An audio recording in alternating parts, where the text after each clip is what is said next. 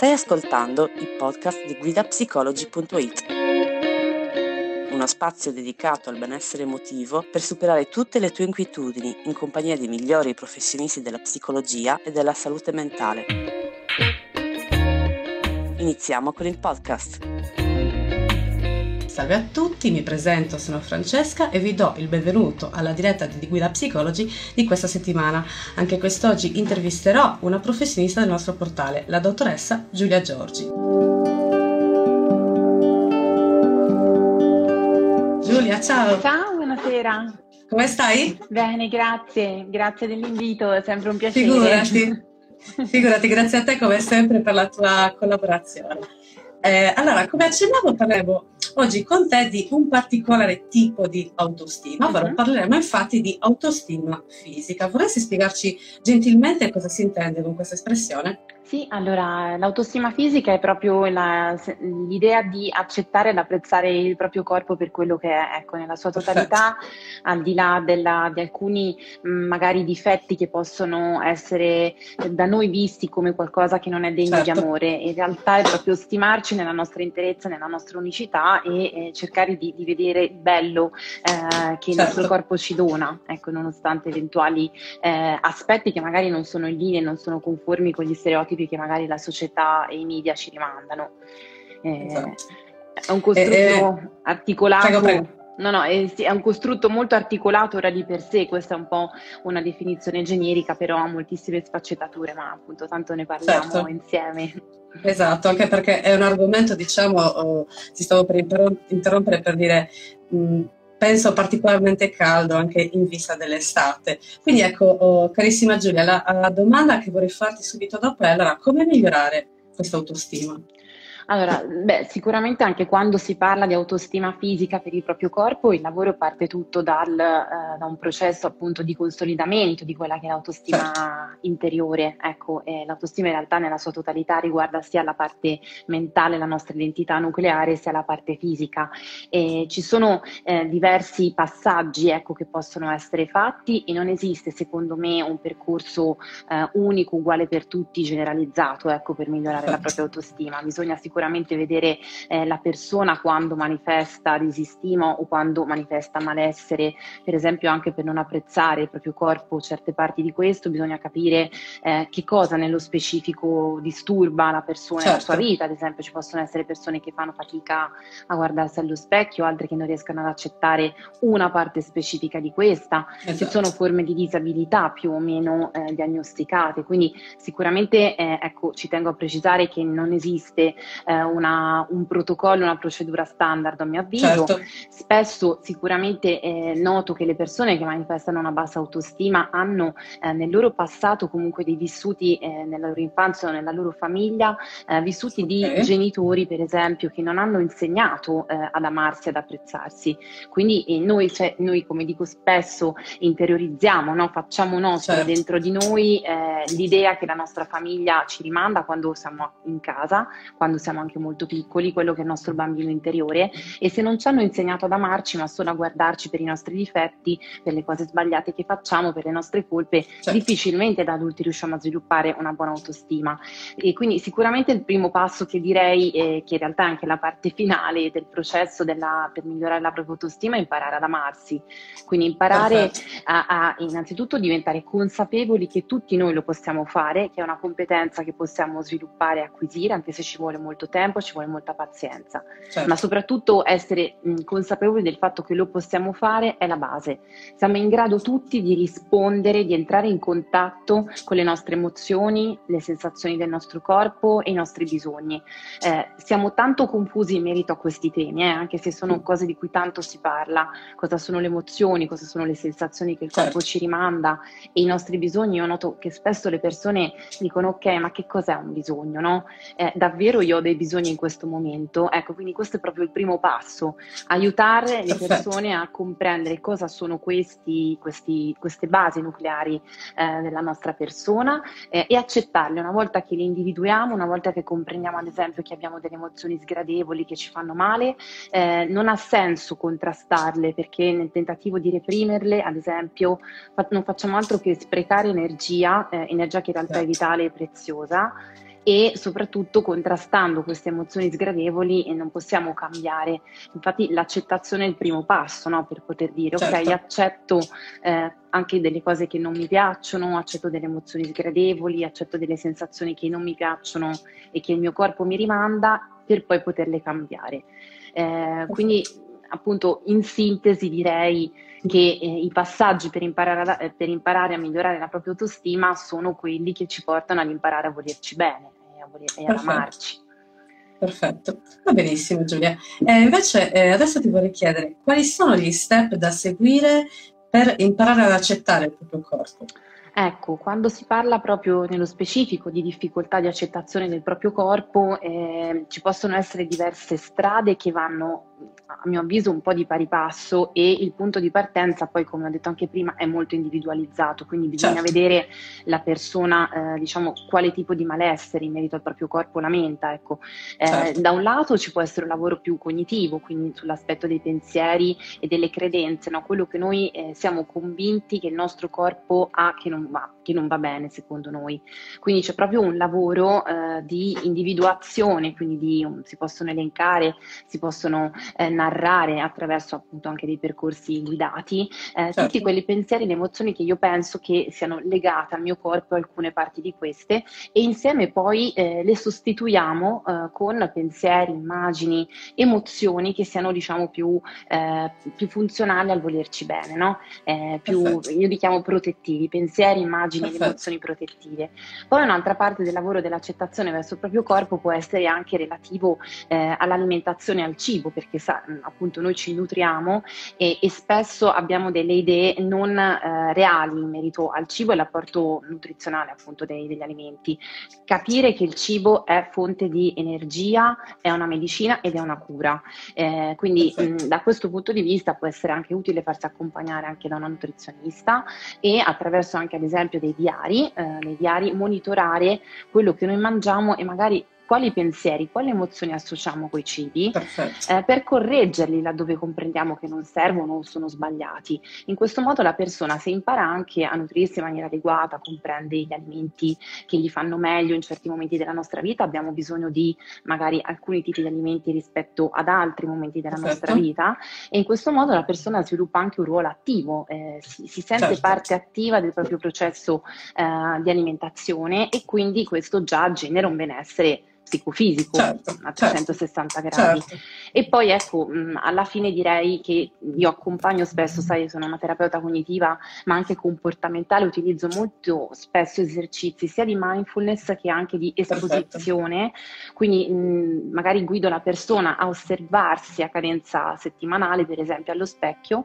e cercare di guardarsi, guardare il proprio corpo eh, non attraverso i propri pregiudizi, eh, il, il proprio la propria tendenza a svalutarsi, ma eh, come se non ci fossero appunto questi pensieri, come se ci fosse un'osservazione neutra, appunto non filtrata dei nostri pensieri e dico sempre cercate di guardarvi come se ci fosse un alieno a cui dovete raccontare okay. il vostro corpo e un alieno che non ha mai visto un essere umano. Quindi eh, sempre di più eh, cercare di estraniare ecco, i nostri pensieri, i nostri giudizi quando ci guardiamo. In questo modo la persona familiarizza con il corpo certo. in una maniera che prima non aveva mai fatto, perché spesso comprendo che ci possa essere quando non accettiamo il nostro corpo, facciamo anche fatica a guardarci allo specchio, certo. ma invece abituarci a guardarci in un altro modo eh, aiuta tantissimo le persone poi a, a, a, rivedersi in un modo che non, erano, che non avevano mai pensato di, di, di riscoprire. Ecco. Quindi ecco, Perfetto. direi che è un, è un, percorso molto articolato, ma eh, che va di pari passo su questi tre canali, quello cognitivo, quello comportamentale, anche quello nutrizionale, mi viene da dire. Certo, quindi diremmo, uh, no Giulia, un percorso articolato ma possibile. Possibile assolutamente. Anche tu prima. Molto Perfetto. bello, molto bello, di, esatto. cre- di, di, vera e propria crescita ecco, personale, perché alla fine il nostro corpo è lo strumento migliore e più prezioso che ci è stato donato esatto. per, per, vivere appieno la vita e, e quindi utilizziamolo, utilizziamolo perché se certo. abbiamo, questo abbiamo e, e più lo esatto. apprezziamo e ci abbracciamo anche nelle, nelle cose che pensiamo essere sbagliate e più riusciamo a vivere meglio meglio la vita, ecco. Esatto, Assolutamente. Perfetto. Ci sono un sacco allora, di commenti. Ah, quanti? Allora, eh, purtroppo, sai, io ultimamente ho un problema, non riesco a vedere i commenti, non ah. scorrono, non so perché, deve essere un problema di Instagram. Eh, se riesci magari a vedere qualche commento, qualche, insomma, qualche domanda interessante, poi fammi sì, sapere. Sì, sì, va bene, prima se mai se avevi raccolto alcune domande. Esatto, esatto. Eh, sì Giulia, allora prima di tutto essendo tu poi specializzata anche nel mondo digitale, mi sembrava sì. particolarmente interessante chiederti eh, qual è l'impatto dei social, dei social media sulla percezione del nostro corpo, con particolare riferimento a Instagram direi che è mm. molto incentrato sulle immagini, sui selfie e via dicendo. Vero, verissimo. Beh, l'impatto è, è veramente molto forte, nel senso che si registra addirittura che eh, il fatto di stare connessi anche 30 minuti al giorno ai social può interferire in negativo con l'immagine che noi abbiamo del nostro corpo, no? Così come c'è anche un andamento, secondo me, anche quotidiano, in giornate in cui le persone possono avere un calo del tono dell'umore oppure succede qualcosa, eh, diciamo, di svalutante, il fatto di di esporsi appunto al social non fa altro che eh, determinare un picco eh, appunto dell'umore depresso, della tristezza, del non valere nulla. Perché? Perché sicuramente quando noi eh, ci sentiamo più fragili e vulnerabili anche in una certa giornata e guardiamo i social, non ci, rendiamo, non ci ricordiamo in quel momento eh, che c'è una uh, alterazione, cioè che è davvero un mondo diverso certo. da quello reale. Noi crediamo realmente che quello che vediamo eh, sia un corpo perfetto oppure una vita eh, raccontata piena di gioie, di successi e di felicità. Ecco. Quindi eh, sicuramente poi ti dico, eh, appunto sì, mi occupo di iperconnessione al digitale, quest'ultimo anno e mezzo eh, a causa della pandemia che ci vede tutti più connessi, nonostante sia estate, il trend secondo me di quest'estate è un trend nuovo, perché comunque okay. ormai il digitale è diventato parte integrante ecco, delle, delle, nostre abitudini e quindi eh, c'è un aumento, c'è un incremento certo. dei disturbi del comportamento alimentare o della dispercezione anche dell'immagine corporea. Quindi confermo il fatto che eh, è bene eh, anche utilizzare le strategie, secondo me, di, eh, di benessere digitale e di, eh, in, di distanza ecco, dal mondo virtuale, ricordandoci sempre che non è quello reale e che questo può esatto. interferire appunto, con una, una, un'alterazione della, della, nostra immagine corporea, col fatto di non piacerci, o può incrementare esatto. appunto la nostra bassa autostima, eh, purtroppo. Esatto. Perfetto, va benissimo Giulia, se sei d'accordo passiamo adesso alle domande degli utenti. Sì. Abbiamo la prima domanda di Samantha che ci chiede come aiutare due ragazze preadolescenti che non si piacciono. Mm-hmm. Eh, la preadolescenza è un'età bellissima ma molto complicata, esatto. eh, piena di rivoluzioni a livello sia fisico che anche psicologico. Eh, sono anni in cui mh, mm, diciamo che l'identità intesa come chi sono e co- come diciamo, il mio valore è fortemente e strettamente correlato all'immagine del corpo. Quindi spesso esatto. i ragazzi eh, associano eh, io valgo solo se il mio corpo è in questo modo, solo se rispondo a questi canoni. Quindi sono accettata dal mio gruppo di amici solo se. Eh, quindi spesso c'è proprio questa intrinseca correlazione, valore uguale a immagine corporea in un certo modo.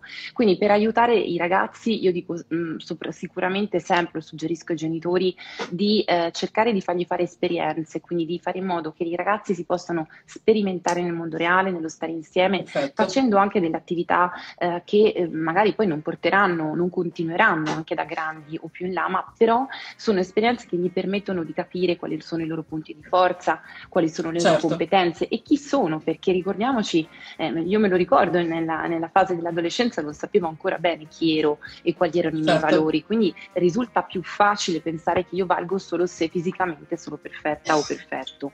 Eh, certo. E poi eh, ribadisco sempre per i preadolescenti è importante eh, farli accompagnare dalle nutrizionisti, per esempio, laddove notate eh, che ci può certo. essere una dispercezione appunto della, dell'accettazione corporea, perché un nutrizionista è comunque un professionista che eh, può, può, insegnare ecco, le proprietà certo. nutritive dei cibi, può farti capire che non è vero che un cibo eh, può fare ingrassare oppure no, cioè proprio un'educazione al benessere eh, del cibo che, che, il cibo può portare con sé e, e, soprattutto se possibile fare attenzione al fatto che non, non, siano dei ragazzi solo e esclusivamente iperconnessi perché come abbiamo detto prima eh, la sovrastimolazione appunto ai social, il fatto che la vita sia più online che non offline li espone tantissimo certo. a questi stimoli senza poterli poi aiutare in altro modo. Quindi spero di aver risposto a Samantha. Assolutamente assolutamente. Abbiamo poi la seconda domanda di eh, Erika. Eh, una domanda molto bella secondo me. Perché è più facile aiutare gli altri ad accettare il loro corpo piuttosto che farlo con se stessi?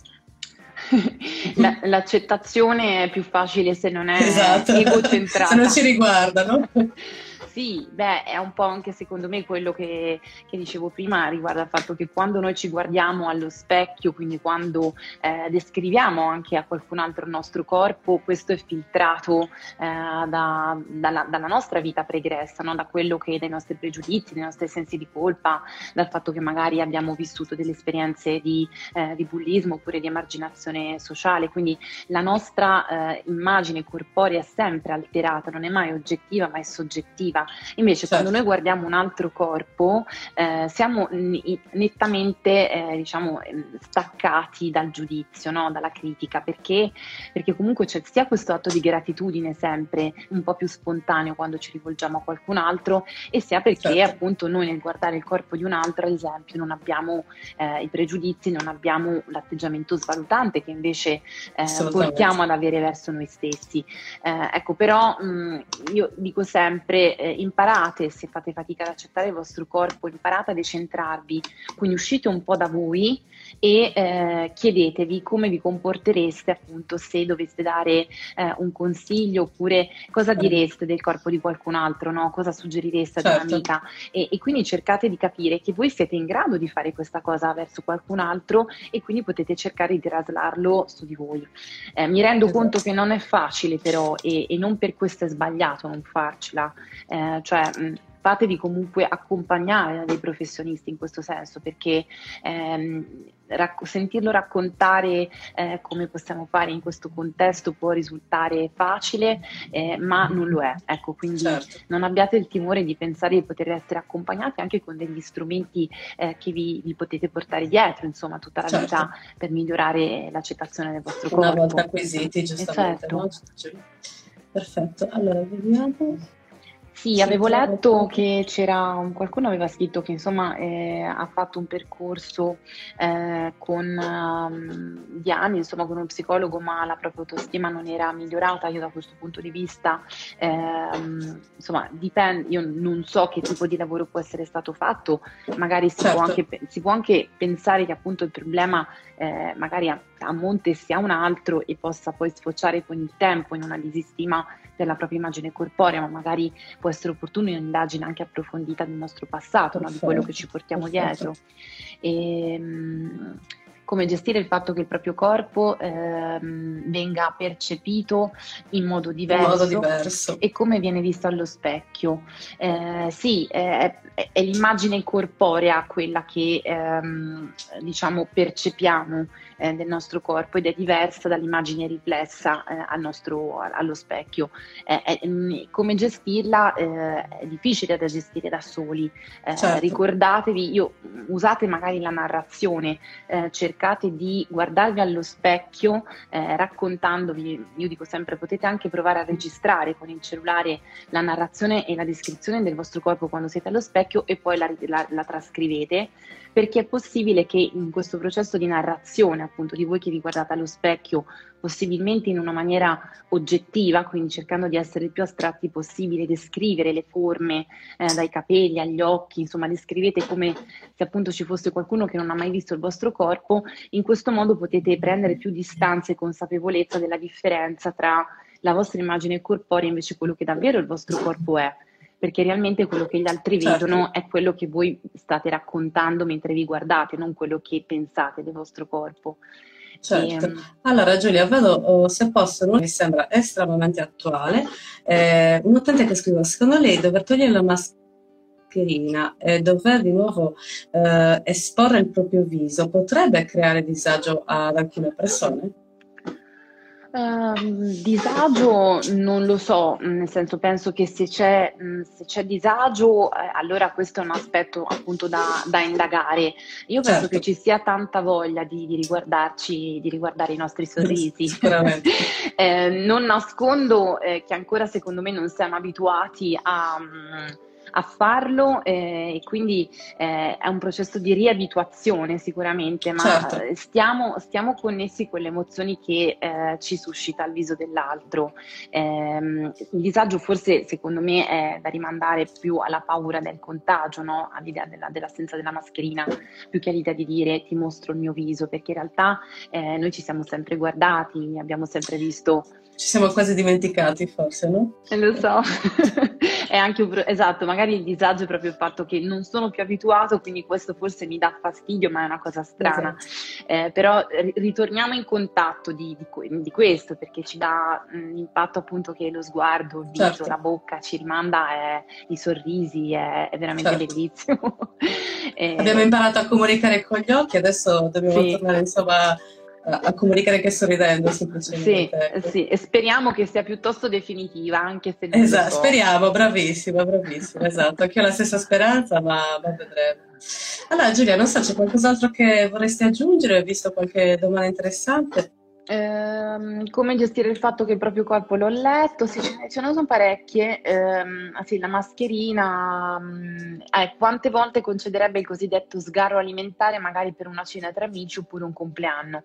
Beh, vabbè, eh, io dico sempre, eh, eh, quando siete con gli altri vivete, quindi okay, concedete lo sgarro, però sicuramente rimanderei a un nutrizionista o comunque certo. chi segue eh, la vostra alimentazione, non so, poi c- c- c'è da capire se ci sono delle problematiche, insomma, in termini di glicemia, esatto, problematiche fisiologiche connesse.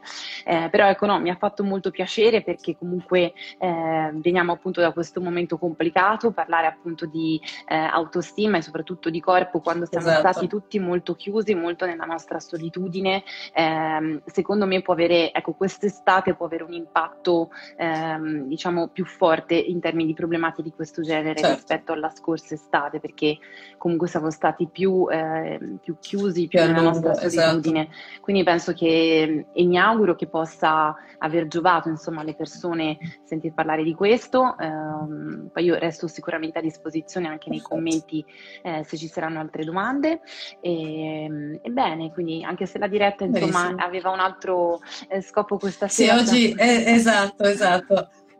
Beh, Giulia, come dico sempre, è un po' il bello della diretta per l'appunto, no? Certo. purtroppo con gli amici di Fresh abbiamo avuto una, insomma, mm. un imprevisto tecnico, però insomma ti faremo sapere una nuova data perché Volentieri. la diretta è solo, è solo, stata rinviata. Assolutamente. Per il momento io ti ringrazio, Giulia, è stato comunque un piacere, eh, ti ringrazio per la tua collaborazione. Altrettanto. Eh, ti ringrazio ancora. A presto. Alla prossima. Ciao, anche a te. Ciao Giulia, ciao ciao.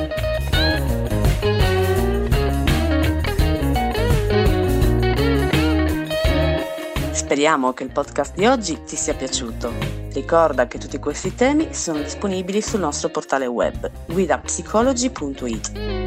Inoltre puoi vedere il video completo sull'Instagram TV di Guida Psicology. Al prossimo podcast!